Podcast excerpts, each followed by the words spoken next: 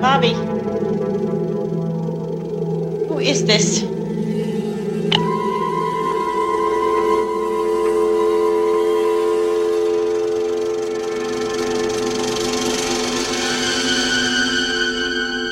As you watch the screen, your heart begins to beat faster. There's a fluttering in the pit of your stomach. Your throat is dry. Your palms damp. Suddenly a chill runs down your spine. You clutch the person next to you. You tell yourself, it's only a movie. It's only a movie. But sooner or later, it's time to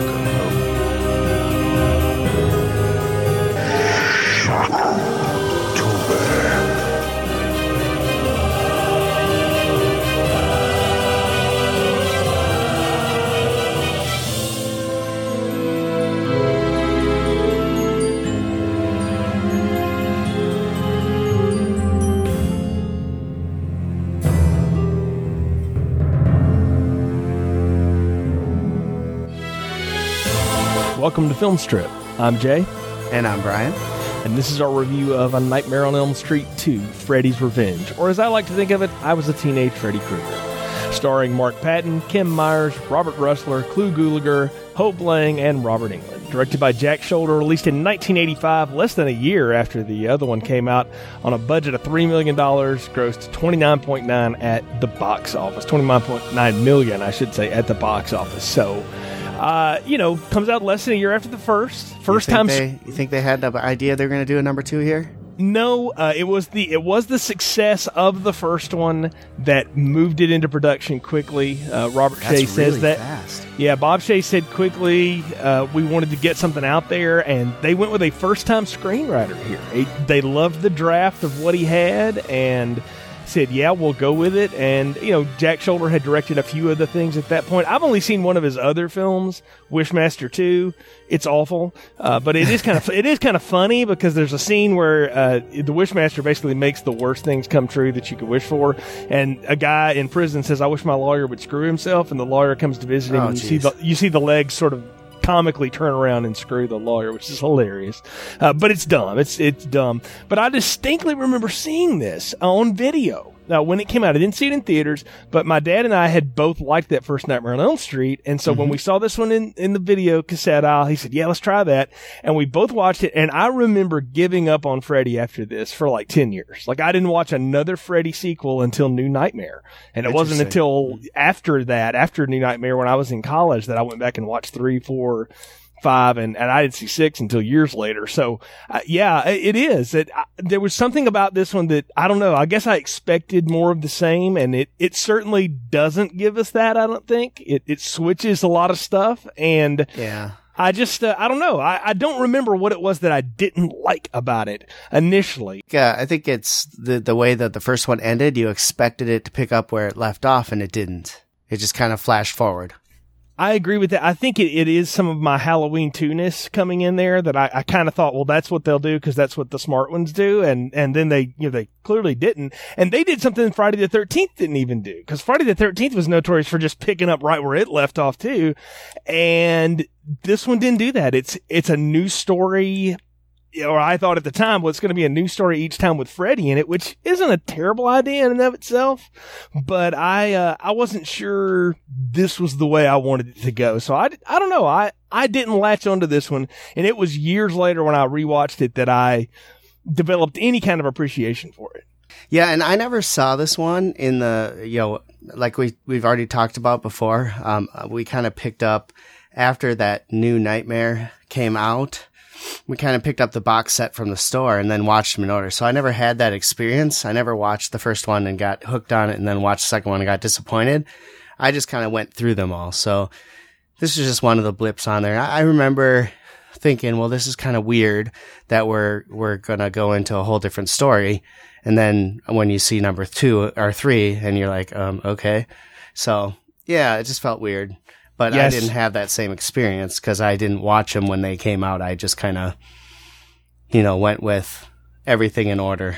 Right, yeah, because you picked into this the series late, and and this may be the smarter way to have done it. Like I said, I don't know that I was even so much disappointed as I just I didn't really uh, get what I liked out of it. And again, at that point, I'd kind of staked my claim in in slasherdom, and I also at that point in life, I didn't think there would ever be another Halloween film because there were three, and I thought that was all I was ever going to have, and I was left with the Silver Shamrock cult and scratching my head, you know. So I mean, I you know I didn't know that I'd ever get another one, but those first two, I was like, yes, these are the you know great. And I, there was a Friday the Thirteenth like every twelve minutes it seemed like. So you know, I thought, well, I can I can always pick up on those later, but right. no, this this one is definitely different. And I made that joke in the opening that I call this, you know, I was a teenage Freddy Krueger. I actually went back and watched the old 1957 Michael Landon starring I was a teenage werewolf because I had been told before that if you watch that film and then watch this one, you, you get a different appreciation for it. And oh my stars, that is exactly correct. We're gonna, I'm gonna talk about it in this. I, will actually give a, a slide review of I was a teenage werewolf because there's so much whether intended or just the magic of synchronicity uh, that happens that is so um, common between those two films. I, it's it's amazing to me. I assume you've never seen the Teenage Werewolf film. No, I have not. It's on YouTube for free. It's an hour and ten minutes. It's totally worth the investment in it. You know, especially if you like old like B roll monster pics and stuff. It's you could watch it with your kids, man. Like it, they would probably think it's hilarious. So, but uh, it, anyway, it's uh, especially if like they've ever seen Michael Landon in anything else because it's so weird to watch him not be like this, you know, masterful angel, hum, angel human being, like the greatest human that ever lived, right, or right. whatever. But, but uh, you know, he's he's he's most definitely trying to do James Dean or something in that movie. But anyway, interesting. Uh, yeah. Well, I think before we go any further, though, a plot summary would do us well. So, Brian, do us the honors. Tell us what happens in Freddy's Revenge. Oh joy. Jesse Walsh and his family have moved into Nancy Thompson's home five years after the events of the first film, and Jesse is plagued by nightmares of Freddy Krueger, who says he needs Jesse for some, quote, special work. Jesse's nightmares worsen, and sure enough, bodies start piling up, including his gym teacher. When Jesse feels Freddy start to take over while he and his would-be girlfriend Lisa are making out at a pool party, he runs to his friend Grady's place where Freddy emerges and slaughters him. Lisa realizes Jesse's fears are feeding Freddy, but they can't stop Freddy from coming out and attacking the pool party goers. Lisa and Freddy face off in an abandoned factory, and when she professes her love for Jesse, aw, he is able to defeat Freddy, who crumbles to ashes, allowing Jesse to be free. As Jesse and Lisa and some friends are taking the bus to school the next day, Jesse starts to notice a familiarity to the scene and an earlier nightmare. Lisa calms him down, and just when all seems normal, Freddy kills one of the friends and drives the bus into a field just as the opening nightmare began. And that is our plot summary for A Nightmare on Elm Street 2 Freddy's Revenge. Yeah, lots of things to start talking about with this one. Well, the first thing I want to talk about is uh, the name of the film. Freddy's Revenge. It doesn't seem like Freddy's Revenge to me. Does it seem like Freddy's Revenge to you? I have struggled with the name of this forever, and the only thing I think that that it exists for is I think I, have no document of this. I couldn't find any proof of it anywhere, but I kind of feel like that's a studio thing to go. You know, the Nightmare on Elm Street movies are the Freddy movies and they kind of wanted to put that out there because what Bob, what Bob Shaye, the, the producer, realized is that his star was Robert Englund, not mm-hmm. Nancy, not anything. And, and the other thing was, I want the same house and I want the same bad guy back. And so the revenge part, I think, comes from two things. The studio wanting to remind people who Freddy was. And then the, the fact that it's supposed to be five years later. We've got Nancy's diary all over this. And this is how Freddy's going to get revenge is he's going to come back. But instead of attacking people through their dreams, this time he's going with the possession angle. Yeah. See, um, t- to me, yeah. to me, Freddy's revenge is every movie. Like right, he was murdered. The first one was his revenge. Get, yeah, he was murdered, and he's getting his revenge by attacking people in their nightmares. Right. So right. To me, that's Freddy's revenge. So uh, this doesn't make any sense. If he's trying to re- get vengeance for what Nancy did to him by turning her back on him, I, and, the, and really didn't do anything because, as we saw at the end of the first film, didn't really vanquish him. So what's his revenge for? I, I just don't understand.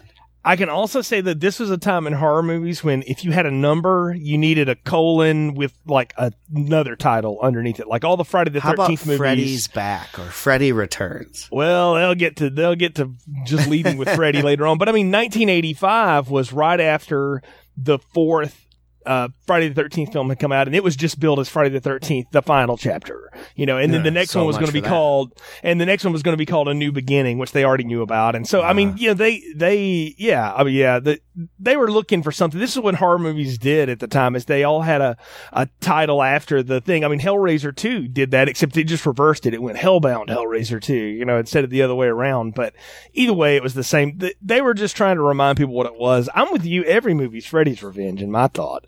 Um, this is the only time, though, I think we see him pull this angle. And that, you know, and you may think, well, what the heck does this got to do with your teenage werewolf comparison, Jay? Because that's not possession. Well, in the teenage werewolf movie, it kind of is because it, it's a doctor working behind the scenes who has some unscrupulous uh, scientific methods and stuff like that that essentially infects this kid to see what it would do to him, basically. And he uses him to also like prove a point. He's almost like he makes the monster to to prove to a point of how you know bad humankind is or whatever. This is in 1957 too. I mean, holy cow! Think about nowadays what you'd do uh, if you thought it was bad then. But uh, the, the the idea here is we're going to flip the script on the normal horror movie. We're not going to have the damsel in distress. We're going to have the dude in distress, and for the most part, what we see, we see a lot of Freddy on screen, but I feel like what we're seeing is a young man who is possessed by this dream demon guy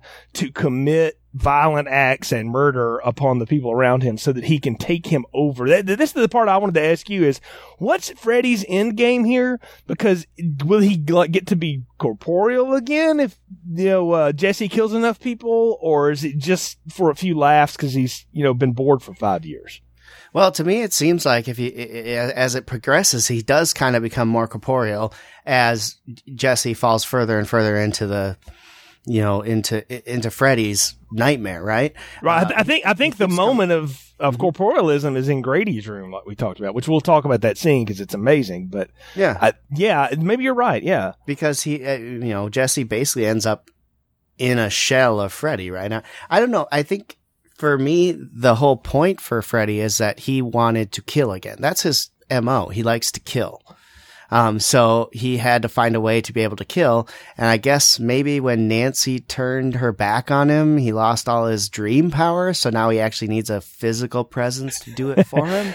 I don't Hey, know. You notice how they totally ignored that idea? Like, there's no reference of Nancy's diary entry. Like tonight, I'm going to turn my back on him. Like Well, there may have been, but she didn't see it. well, even they realize like, well, that was we don't need to remind people of how bad that ending was. Let's let's not do that. Let's let's try and do you know something that we'll just let it be that Nancy knows that I you know I'm the one that's feeding him through my fears because that's a line that Lisa gets and that's how she figures out you know you got to stop being afraid of him and. Then I guess she does the love conquers all thing. I had a moment Uh, yeah, I though. have, I have problems with that, but we'll get Well, we're gonna we're gonna get there, but I just had this moment remembering the end of Buffy season six and a conversation we had a couple of years ago. We're gonna come back to that though, so just just hold that thought because now I know Joss Whedon totally ripped that off too. But anyway, uh, and he's probably in the first one. But let's talk about the opening of this though. The opening nightmare. You know, the, these movies open on a nightmare, and I gotta say, I loved the opening nightmare in the first movie. I thought it was creepy. It was unexplained. This one got a lot more details, but it's just as creepy and weird. Like the bus driver drives them off. They're on suburbia, and all of a sudden they're in the friggin' Grand Canyon, which is is awesome. And I love that it gets stuck on that one little piece, and then Freddy's coming back for you know the girls and and Jesse in the back, and he wakes up drenched in sweat and screaming. I really like the opening nightmare. I thought it was pretty good too. Uh, It was it was definitely interesting. Um, I, I like how they went from the same the same thing. They went from the in the middle of town, suburban town, and all of a sudden he just kind of goes off road, and it's you're in Cactusville and and, Yeah. and barren desert, and boom, yeah. I thought that was kind of I thought it was pretty good. Um, but yeah, I, I like the opening scene as well. I thought they did a good job with that, uh, introducing Freddy back into things and giving you kind of an idea of what we're going to uh, see as far as people and who our uh, uh, main character is going to be right off the bat, which is nice because as you remember in the first nightmare, we did not meet our main character um, right away. Right, right. It opens up with the the first kill, as it were. Let's. What do you make of Jesse here and, and Mark Patton? There's a lot on the internet written about this character and the characterization and what's going on here. But just looking at it again, and and it's been a while since I had seen this one too. Watching it, I gotta say. I, you know, he vacillates between overacting and doing it just enough to make this convincing in a lot of ways. I I buy him as an angst-ridden teenager most of the time.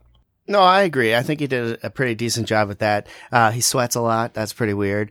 Um, a lot. Man, hey, look, D- Dad keeps it hot in that house, man. Apparently, I I don't know. I don't think anyone keeps it that hot, but uh, you know, I I think um, for me, I thought he did a, a decent job. I, I mean, he sold the the struggle that he was going through pretty well. Um, the only thing I thought was funny was when he was he, he and Grady kept getting in trouble with the gym teacher because he was this really like hundred pound soaking wet wimp, and Grady was this nice, you know, normal toned builder type guy, and yet he was holding up his own with him. It just seemed odd. I, you know, that is funny. And I like got this feeling off of Grady that like he could have been Rod Lane's younger brother or something. Like he even looks like the dude, right? He's got that dark does, hair yeah. and he's tan and he's, you know, yeah. But on the other hand, Grady may be the best, like nicest guy in the world because he takes a lot of crap from Jesse, and and he just tells him he's like, dude, I'm just I'm just messing with you, and you know, I mean, I, I, you remember that like it, guys growing up, like part of the way guys relate to each other is they just scrap with each other sometimes. It's just what you do. You know, you don't necessarily go out to, you know, really hurt each other, but you'll, you'll get into it with your buddies sometimes. And Grady even tells him sometimes like, I don't know, man, I was bored. You know, like he's just, right. he's just, he's just messing with him. And I, I thought that was funny. And I, and I liked the Grady character, but I, I like Jesse here in in pieces. And i think there's times when it's a little much it's a little over the top. But my favorite thing is is his little sister who is like why can't jesse wake up like normal people? and that's right. And i was like that is hilarious you know because eh, you get the you get a different family dynamic this time around too. Like the parents seem to be such a part of the story last time and we talked about that. And here they seem to drop out of the story about two-thirds of the way through well, uh, yeah, and basically they're just setting up the fact that he is going through a rough time and his parents aren't kind of oblivious to it, right? I mean, at least well, his dad is. They're the typical 80s after school special parents, right? Like, I want to know what drugs you're on and who sold them to you, son. That's all I want to know, you know? And, and I, I did get a kick out of like how Leave It to Beaver dad and mom seem to be and how the rest of their house is very much not. You know, Jesse's listening to cheesy new wave pop and he, he wears hip clothes and I mean he drives a junker car but he drives his own vehicle and right. uh, which I mean rich girl Lisa doesn't even have a car. So I mean that's that's kind of the cool thing. I don't know. I I liked them but I sort of wondered if they just ran out of stuff to do with them, or maybe the actors said, "I'm only doing this for like two weeks," and they, they went on to do other things. Well, they the probably adults. only had two weeks to do it anyway. This is true. They were time. doing they were doing this quickly. You're right. So, and they're not the point. The point is Jesse, and we get a great dream early where Freddy peels his scalp back to show the pulsing brain. It's the one thing I've always remembered about this movie from having seen it when I was younger and the whole we've got special work to do line. And I, I wrote that down and I was like, well, what work do you want him to do? Because this the thing is that Freddy never bothers to really explain what he wants. It's I guess it's obvious that he wants. He, he says a few times "kill for me," um, yeah. which which I did you know have flashbacks to Halloween Six. Kill for him, Danny. Kill for him. You know, and and all of that. But I I don't know. It just it, it sort of rang weird. It's um because everything that Jesse does in here, everybody he goes after is someone in his life that in some way or another could be seen as an adversary in some way, particularly the coach. Like that one makes, I mean, you, you want to see that guy get it he's such a jerk. I mean, that's what they're Jeez. setting up, right? And that's where the teenage werewolf thing comes in. It's like one of the guys that picks on, you know, Michael Landon ultimately gets it, you know, because he he can't control the werewolfness and all this stuff. But he, he, didn't just pick it randomly. It was a it was a target that meant something to him and all this. And I kind of felt like the same thing was going on with Jesse here uh, early on. Well, let's talk a little bit about these, the dream. You know, I, I wrote a few things down here. I thought it was kind of cool. Uh, they did a really good job recreating that that outdoor um, scene where he was r- walking around. It looked a lot like when Tina was out walking around. Um, So I thought that was w- done pretty well. Um, I like that they showed um, him go look in the ba- in the de- basement, and there's Freddy pulling his knives out of the out of the boiler or the the is it the boiler or fire? It- it's the furnace. The, furnace. yeah, pulling it out of there. I thought that was really cool. Um, 'em on for size. Yeah. yeah. And the other thing I noticed, you know, besides Jesse sweating a lot, was um, Freddy's voice when he's talking. You've got the body and I've got the brain. He sounds a lot like Jesse the Body Ventura. Boy, I did not notice that. oh I've my gosh. never I was like, caught is Jesse that. the body in this? No, I have never thought that, but that's a that's a great pull to think about. But yeah, Freddy does get a lot more talky in Yeah. this one, and we know like where the series is going. That's going to be a, a hallmark of it going forward. But they did give him actual lines and dialogue and stuff to do besides "I'm going to kill you slow." Hey, look at this. You know, that last time he really didn't say much. You know, now you die, and then he disappeared. This time he's having whole dialogues with Jesse, and he's this internal thing, I guess, that, that we're supposed to see. Because everyone else, of course, can't see Freddy, but Jesse sees Freddy everywhere. Yeah. And he and he's also having nightmares like in the daytime.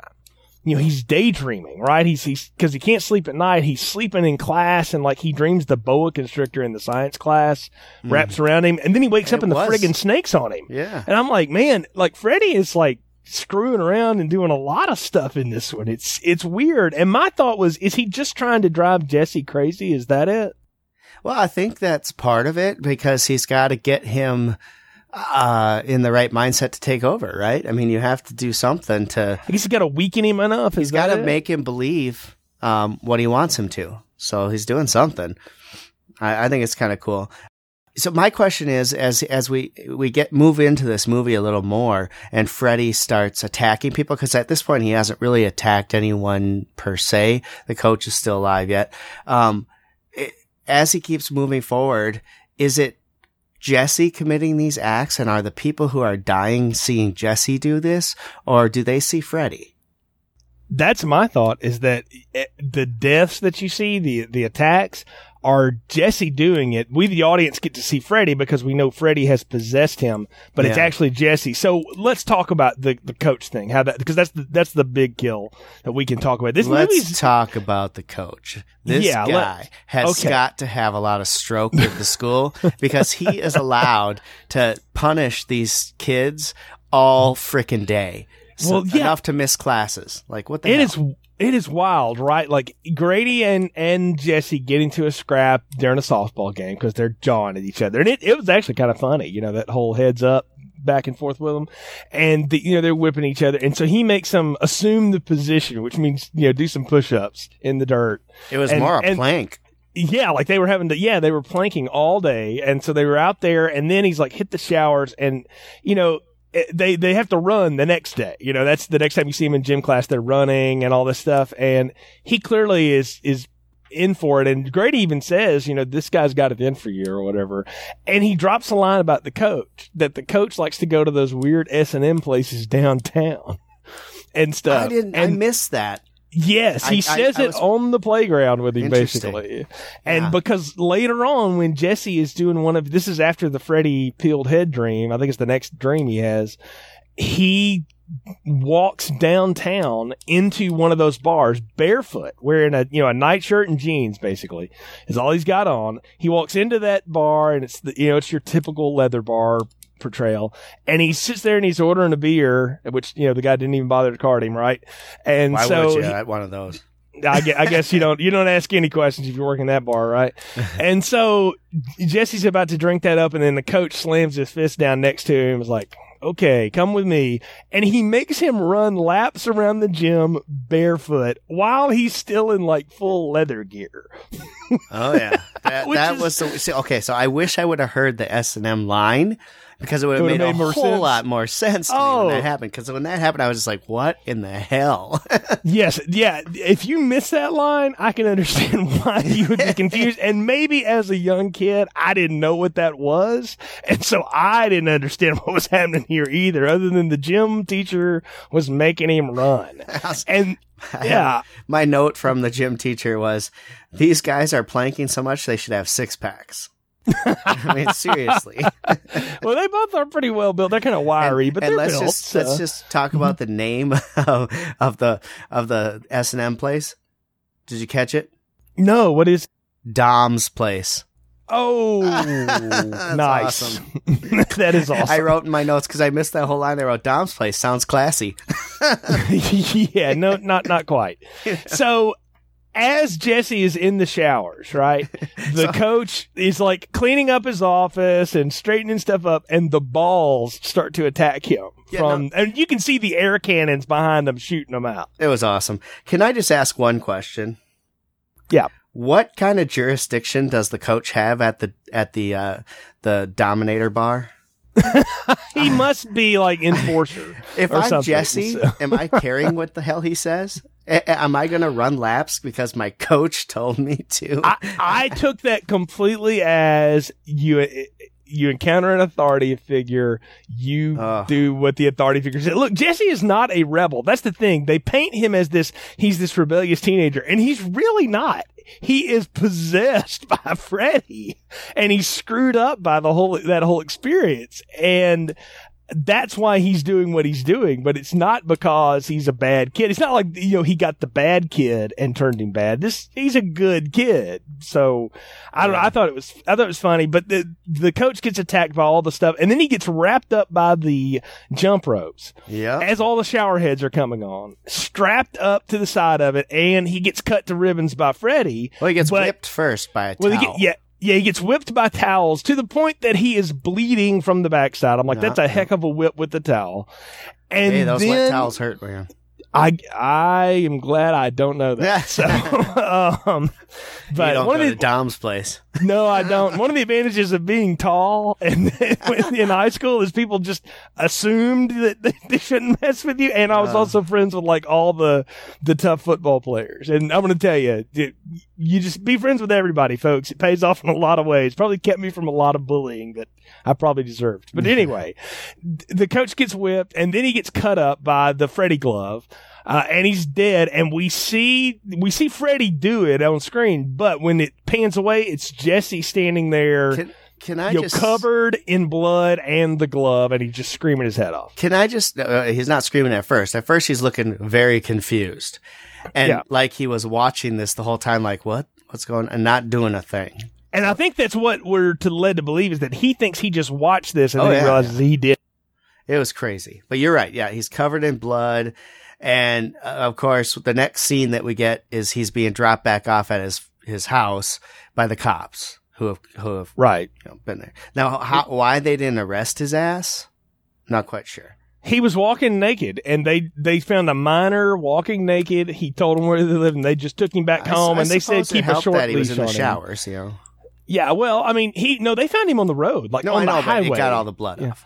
Right. Yeah, that's what I'm saying. Like he, the rain in the shower had washed off all the blood, so he just looked like he was strung out on something. Because at this point, and this is one of the best things in the film, is they do a good job of sh- kind of showing you Jesse go downhill as he gets less and less sleep, and he's tormented by these nightmares and stuff, the dark Mhm. circles, and he starts to look, you know, he starts, you know, overindulging in caffeine. They did do a good job with that. They made him look really exhausted and tired. Yeah, the- they the never make- did with Nancy. I don't think. No, they didn't. the The makeup worked much better on him, and and so it was an upgrade for sure. Maybe the budget helped with that. It was a it was a doubling of the budget, you know, more than doubling really. But no, they I thought they did well with that. But I liked the fact of how his parents reacted to this because they have two totally different reactions. You know, mom is very nurturing, like let me just take care of you. You know, we'll figure it out in the morning. And dad's like, I've got, I've got two questions for you, son. He like brushes his hair off of his face, like he's trying to relate to him. This is after he's been a total dick to him like three or four times. And and then he says, uh, you know, who, what drugs are you on? Who'd you get them from? you know, and and I thought, well, what are you going to do? Go over to their house and talk to their parents? I mean, I guess it was the the '80s and what people did, but it's it was funny to me. I actually laughed at it. Well, and it's even better the next day because the, he's out there actually finally taking the bars off the windows that um, Nancy's mom had put up in the first episode. I thought that was kind of a fun little. Well, yeah, it looks like he was looked like he was putting them back up. No, no, he was actually removing them because they were already. oh on the house. wow. So he was Oh. removing the bars from the windows, and uh, he uh, Jesse comes out to go to school, and the uh, the mom makes a comment uh, that boy needs something. I can't remember what it was. And the, the father says, no, he needs a methadone clinic.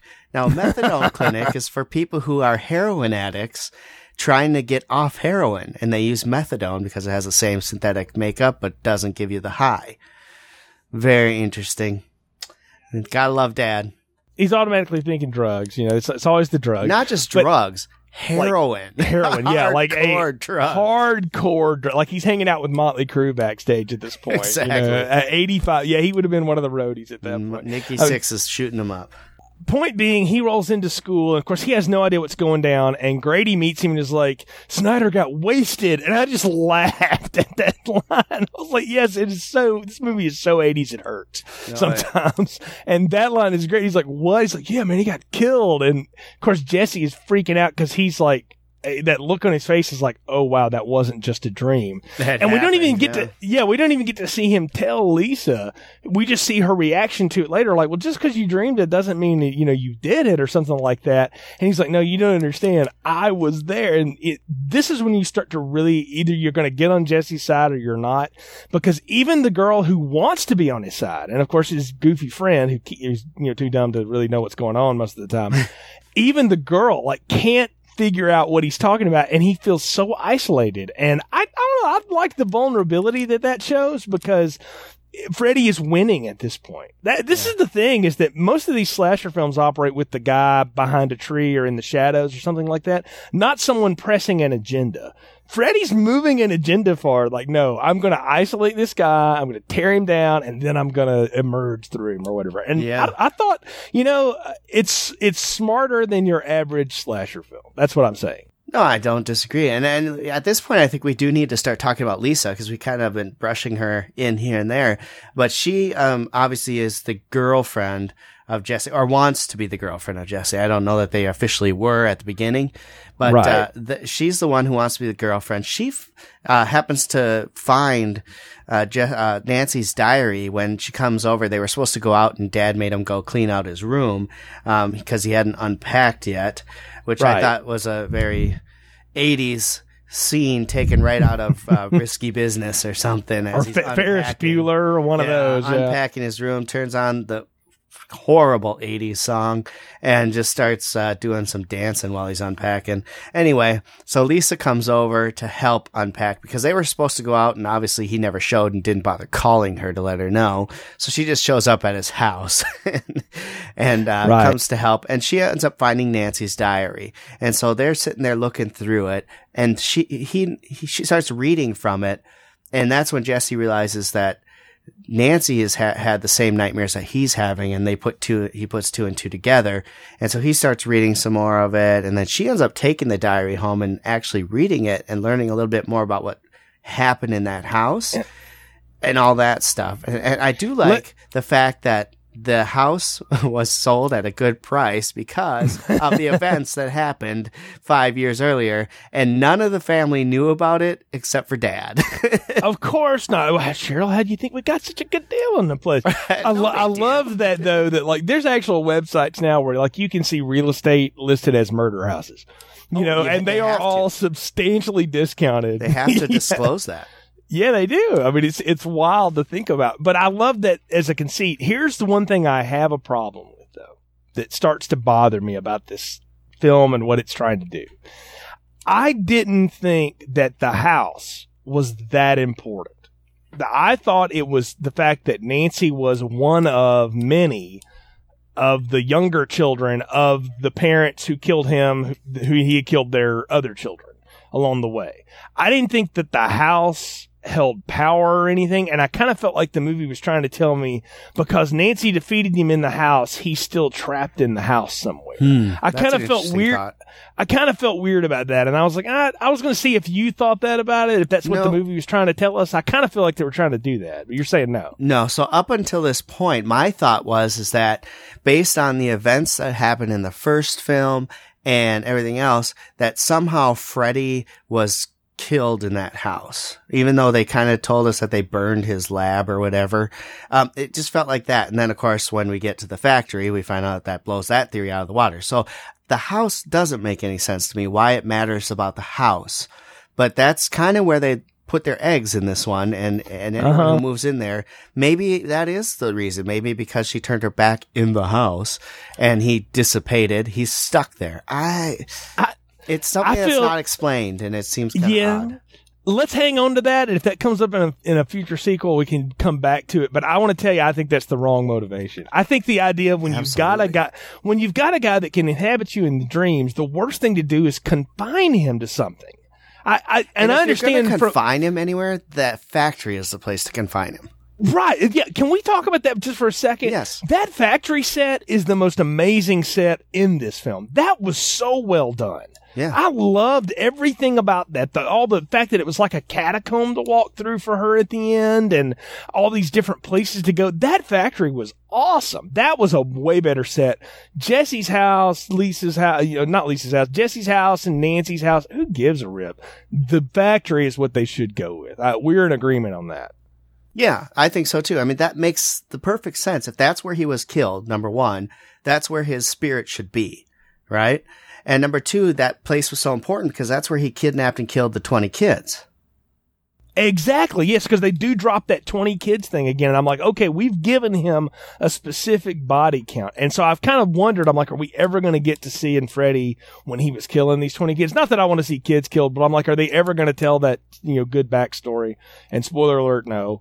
So, you know, we'll, we'll never get that. But they drop that again because the, it really all Lisa is to do for so much of this film, as much as she's supposed to be would be girlfriend and all this stuff, she really is the exposition of the film because Jesse's going crazy. So he can't explain anything to us. We just have to watch him go through it. She reads the diary. She figures it out. She pulls stuff up from the newspaper and, you know, takes Jesse to the, the place and to show him that Freddy's really dead and all this. And so what I, what I think is interesting is that there is like nothing except rumors about the girl that lived there before. And I love how they explain away the first part. The mother killed herself on the couch and locked the daughter upstairs. You remember the last one of the last scenes we got in that last movie was the mother locking up the doors and all that and basically bolting Nancy inside of it. And that's where everything went down at the end. And I love that that had become the accepted way that that last one went down. And that they do talk about Glenn getting killed across the street, but they don't bother to explain he turned into a gusher of blood. well, why would they? Right. Because they can't, right? A It was geyser like he, blood. Yeah. yeah, he just turned into that somehow. Yeah. No, I, I like that, that the, they're referencing back to that. And, and it, you know, it makes sense that that's how it was because we don't realize at the end of the first film that it's a dream again, right? So it looks like everyone's alive again and everything's happy. But at last we saw mommy was dead. She was locked in her room, blah, blah, blah, right? That's how we Right. saw it last before the next dream sequence begins and we don't know what the hell happens after right. Exactly. because they don't is, go back to it other than Yes. five years ago this happened. So- Right. Yeah, and they've they've moved it forward for that, and that's what we we get out of it. As far as Lisa goes, though, just for a minute here, I don't know Kim Myers from anything else. I, I think I've seen her in other stuff, but I just never recognized her. But she comes off so much like Meryl Streep, you know, like like a younger version of this. At least who she looks like. I don't know if she's intending to, but she kind of comes off that way.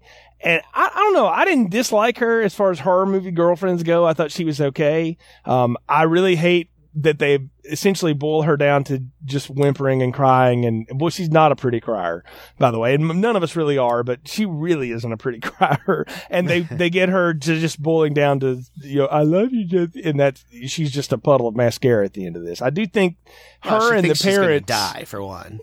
Well, I guess. Wait, wait, I, I'm saying you, Well, you how are can you tell what gonna I was paying attention to. yeah, well, yeah, you can tell what I'm sitting here paying attention to at that point. But we'll we'll get to her though. Okay, so I I do like that we we get uh, all this Freddy origin stuff or whatever, but Lisa's got this pool party going on, right? And it it may be the lamest pool party ever because Dad's out there with like some Lawrence Welk music, right, and flipping burgers, and everybody's like, "Yeah," and they're like, then uh, does Mom like take him off upstairs to get drunk and fool around or something? Uh, like, yeah. Ah, She's, that was. I, she says it's time to go upstairs, and he gives the "Oh yeah, baby." I think she calls him like Bronco or something Yeah. like that, and I was like, I don't know what's going on at Lisa's house, but that is really disturbing. It's her. T- uh, everyone's occupied with the party. It's her time to get her fuck on. You know. I didn't realize it got planned out like that. That's but the okay. You can totally tell by her language and everything she does, and, and by his reaction.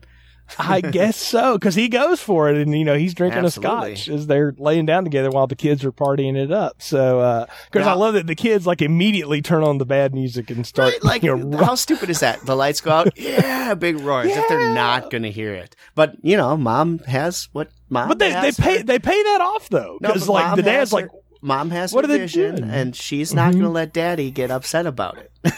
No, she's getting her. She's getting laid. Yeah, I guess he mom plans this out. Oh. so whether he whether he wants it or not, Absolutely. it's happening. But That's uh, right. But anyway, Jesse is like ready to peace out the party because he's he's not feeling it, right? And so Lisa goes to see him in the cabana, and they start going hot and heavy here, right? And we do this thing. Freddy's got this tongue thing. You know, he did the tongue. Which, by to the way, could have helped him quite well. Well, I'm not even going there. The the the uh you know the last movie the the tongue came out the phone at Nancy and then this time while he's kissing down Lisa's torso and, and towards other places this huge tongue just sort of falls out of his mouth for her and she doesn't even open her eyes up anything He's like she's like just going for it right and he's like um excuse me I'm gonna have to bail now yeah, I love And he- yeah, he's gone at that point, right?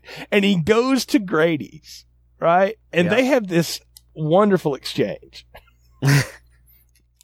I, you know, somebody's trying to get me. You know, he's I'm being possessed. He's gonna he's gonna take me out. You know, and Grady's like, yeah, somebody wants you, all right. And she's in a cabana, and you want to hang out with me. Exactly. So now wait a second. How does Grady know she's in the cabana? Because Jesse tells him, he, Oh, t- he tells him it was starting to happen Got again it. in the cabana with Lisa, and he looks at him like, "You left the cabana with Lisa to come over here and tell me this?" Like he gives him a look. So there's a lot about it. Yeah. But what we get though is the best special effect in the film. Jesse falls asleep and Grady turns out the lights, you know, or whatever. And as Jesse's asleep on this chair over the side, he starts to feel Freddy coming on again or whatever, right? And he, it basically, you know, they, they build him on to the wall and Freddy tears his way out of Jesse before he goes and kills Grady. And the thing is, what you know, it's like the last Like movie. You, Alien. you see, you see the effect of the kill later, but you don't see the kill happen. But what is the seller is the way he tears through out of the Jesse, you know, skin. That yeah, it was very alien. It was thing. It was you know American Werewolf in London. I mean, it's been done a lot of ways, but I'll say this: it's the most effective special effect in this movie. Yeah, they did a good job with it, and I like how the, the face, the facial image comes out of the skin and everything. They, I thought they did a really good job with this, and what I really liked too was as this is all going on, and he's screaming, right? The parents are trying to get in they're locked out. They can't open the door to get into the room Right. while all this is happening. Um, it was just a, it was well done without actually showing any gratuity on it. Uh, they, they, or any graphics. Um, they really did a good job painting a frightening Look. picture. Oh, look, you hear him getting torn apart in there, and then you see the aftermath of it. I mean, what you see are knife fingers coming through the door, and then Grady's bloody body after it's it's all over, right? But it tells us something too about Freddy, and it, it is a bit of a horror movie convention. But when he's going to get the kill on or whatever, he can keep the room like bulged in. He keeps it locked. Like that door is buckling and all kinds of stuff, but they can't get it open and they have no idea what is happening. It's it's a effective sequence in terms of like being scary actually. And then the part that really pissed me off, Freddy just goes and jumps out the window. Yeah, that was a bit of an anticlimactic. I was like, what the hell? But then Yeah. it, it gets paid off afterwards. But at the at, when that mm-hmm. first happened, I'm like, why wouldn't he stick around and kill some more people? Why would he just bail? well, like, what are they going to do to him?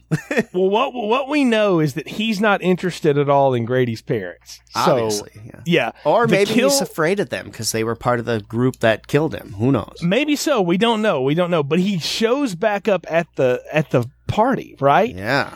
And and then And my notes are, oh, that's more like it.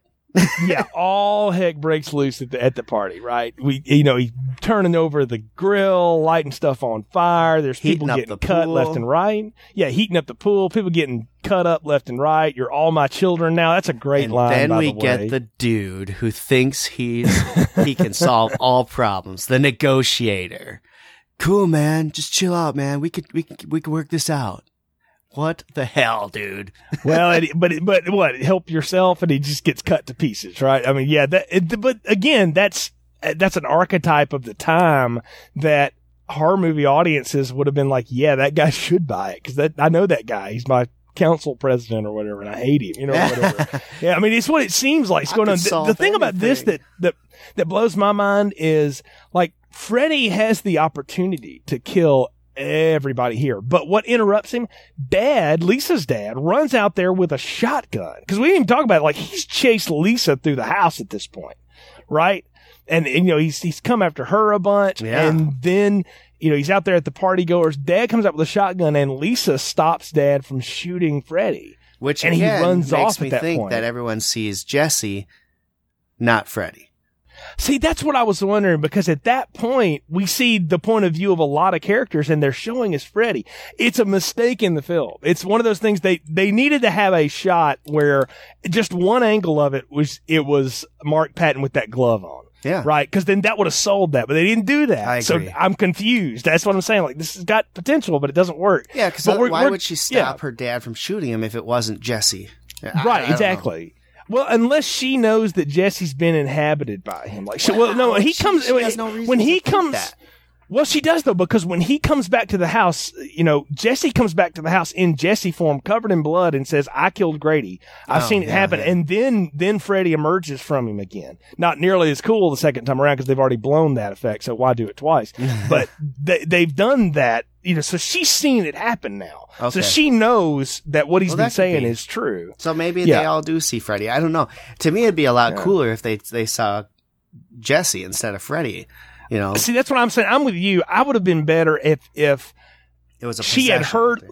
like she, maybe Jesse had run into the house or something, and she, you know, thought um she was just talking to him through a door or something, and then Freddy comes out the door at her, you know. But it, or if they'd have cut back and forth like we're talking about, much smarter version of this script uh, than was to there. me, it would make some sense that she could see him as Freddy because she knows all the Right. details about him and all that. But everyone else, I think, would probably see him as Jesse. I don't know. I would think so if they if they were playing it fully for that, but they're not because look, they know our star again is Robert Englund. It's Freddy. We've got to get him out here, and so he's loose now at this point, and he's on his way. And Lisa goes back to the source of Freddy's death, the big boiler room, and we talked about that set already and how great it looked. How about those freaky dogs with like those faces on them? Yeah, what the hell was awesome. that, man? I That don't I, felt like I was watching a Rob Zombie music video or something. Like that was just creepy. I put down that they were pretty wicked cool dogs. Wouldn't mind Very- having very those as my guard dogs. I'll tell you that. Although they Well, I didn't think- do a very good job guarding the place. They just barked. I was and gonna say they just look weird, but like you know, she's being infected at that point too because she's got a cut on her leg at that point, yeah. and it looks maggot infested, and then it's not, you know, and all this stuff, and so Freddy's messing with her too. Obviously, it's But- a magical place right now, right? There's a lot of things that Yeah. go on. He's got power to make you see things that aren't there, that kind of stuff. Yeah, it's it's all shape shifting and illusions with Freddy for the most part, and, until he gets down to those knives, which are most assuredly not fake. Yeah. you know. But yeah, no, but he's messing with her again because we talked about it last time. Freddy will play with his food, you know, and he doesn't mind doing that and, and goofing around with her like that. And I kind of like that they were setting up here, but what they set up for Brian, I have to say, this is awful. Okay, we talked about. It. I teased it earlier. Okay. I am on record. If you've listened to the Art of Slaying, the Buffy the Vampire Slayer podcast, all seven seasons, by the way, still available out there. So listen to it if you want to. But it, I was not a fan of season six, and I particularly hated that at the end of season six, spoiler alert, the big bad or bad moment or whatever gets conquered by somebody telling somebody else that they love them. Over and over and over again. And that's basically what happens here, except she makes out with him too, and then he starts Oh, to gross. Yeah. I don't want to rehash the argument about the big bad of season six because we disagree wholeheartedly on that. It was not Indeed. Willow. Um, that wasn't the big bad. Whatever. We'll move on. But I get your, your coincidence here with what's going on with Freddy. I hate how they did this. I mean, f- what does Freddy give a rat's ass about love for? Right. What would he care? was He's a sadistic murder. child murderer. Yes. So the fa- and and and it just drove me nuts because you could see Robert uh, Robert Englund played it well. The expressions on his face, like "Oh crap, something's happening." I, I just hated it. I didn't like how it was. I would have rather her try to get Jesse to come out. Just "J- Jesse, you can beat him. You can fight him. Fight him. Well, come out. Here's the him." thing: she's done that, and he's lost. So when she professes her going. love to just him, because well, you failed once doesn't mean you don't mm-hmm. keep trying. The Well, I love know, but- thing, having love be part of the solution is fine, but not the actual way, the answer. Like, I, I uh. feel like, and I don't have proof of this again, but I feel like they were near the end of production. They, the, you know, the budget again was, was more, but it wasn't everything. They didn't have, you know, every resource available and they were running out of time and money. And they probably looked at that and said, eh, it's not the greatest ending, but ah, who cares? We're going to tag a nightmare on the end of this anyway. I, I feel like I- they- I think that they were going this route all along the way they set up Jesse and Lisa's relationship. I, I- Okay. to me, it's just, I, it, I would have much rather her motivated him to fight against Freddy and get his life back than to sit there and be like, oh, I love you, I love you, and cower in the corner. and suddenly, all of a sudden, Well- Freddy bursts because love Well, we get- kills him. We get the reverse of what happened in Grady's room 20 minutes before. We get Jesse, who's still inside of there. I know there's good in you, Father. You know, there's our Star Wars reference here. and he breaks out from Well- beneath because she's able to, to relate to him and he's able to defeat Freddy that way. But I don't think he breaks out. I think that Freddy crumbles and he just comes out of the shell. Well, yeah, he's what's left on the floor. You're Right. right. He doesn't break out. He is what's left on the floor. It- and to me, it's almost like he wasn't even bothering to try. She just somehow conquered Freddy and Freddy dissipated and then he's out. It was so, to me, anticlimactic and, and just the Well- wrong move. But here's the thing. I, I do think they try to fix this, if you will, or maybe this was the plan all along, was, well, it's going to end the same way the first one did. We're going to end on a nightmare again. And once you realize that, well, the possession angle didn't work for Freddy, so now he's just going back to the old way of doing it, which is driving people crazy through their nightmares. And maybe he's going to kill them all on the bus now, because that second bus ride, it comes out of nowhere, really. It should be telegraphed to you, though, because Jesse has a car. He drives. Yeah. He doesn't ride the bus except in the dream. Well, so when he gets back Maybe at one the in the deadly end, dinosaur's dead. I don't know. It seemed to be running pretty good for Lisa. She parked it out in front of the, you know, uh, burnout, uh, warehouse or whatever. But Yeah. yeah, no, I, I thought they tried to fix something that maybe they didn't like about the end with this ending, but I'm going to tell you now, I don't think it works. I think this ending feels like let's do that thing at the end of the last one again because that's just what we need to do. yeah, because we need to end it the same way. It's just keep a theme going, right? I guess. I I, mean, know. what is the theme? Is that th- you never, you never can defeat the bad guy because that gets old. If you, if you tell me, like growing up playing video games and stuff, if you could never beat it, then what did you do? Yeah, you quit playing it. Yeah, You, know, you just true, moved man. on, and that I kind of feel like this franchise is doing that to me. And maybe that's you know at the time when I would have seen this, it would have been what 1986, 87 on video. I was maybe ten or so, so I I would have been in that that age range of stuff. Like you know, I'm kind of done with that. I'm gonna move on to something else for a little while until I can figure out how to get ET home or what the heck ever I was doing. Well, any time that your movie franchise has multiple, multiple movies and the and the bad guy is killed in every freaking one of them, you just know that he's not dead, right? I mean, Well, right. Well, yeah. I mean, we, we already talked about the thing that was different with this one was he starts out dead. He's always dead. Like Freddy Yeah, is yeah. dead. So it's it's more of a matter: can you defeat him? Can you get past him? Can you survive? And the ending of these first two movies is to lead us to believe that even if you survive the worst part of it, well, he's just going to come back and get you again. You know that there's no Yeah. getting away. it's true. I mean, when you have seven films, you know he's coming back every time. But Hey, uh, it's it. Yeah, they're, they're going to bring it out. yeah. Question at the end of this film was why Jesse was not in jail. I know. You I can don't link know. them to every one of those mm-hmm. deaths. Again, the end of the movie, though, if the end of the movie is a dream, is a nightmare, if you will, then maybe that's his nightmare from prison. I don't know. Maybe I mean, it's all what- Lisa's nightmare. Maybe it, maybe it is. That it might as well have been for the way that they sold it because they don't explain it. That's the thing. This movie, its third act doesn't explain enough, and that's that. Yeah, I think it drags it down. At least it does. It for me. does, yeah.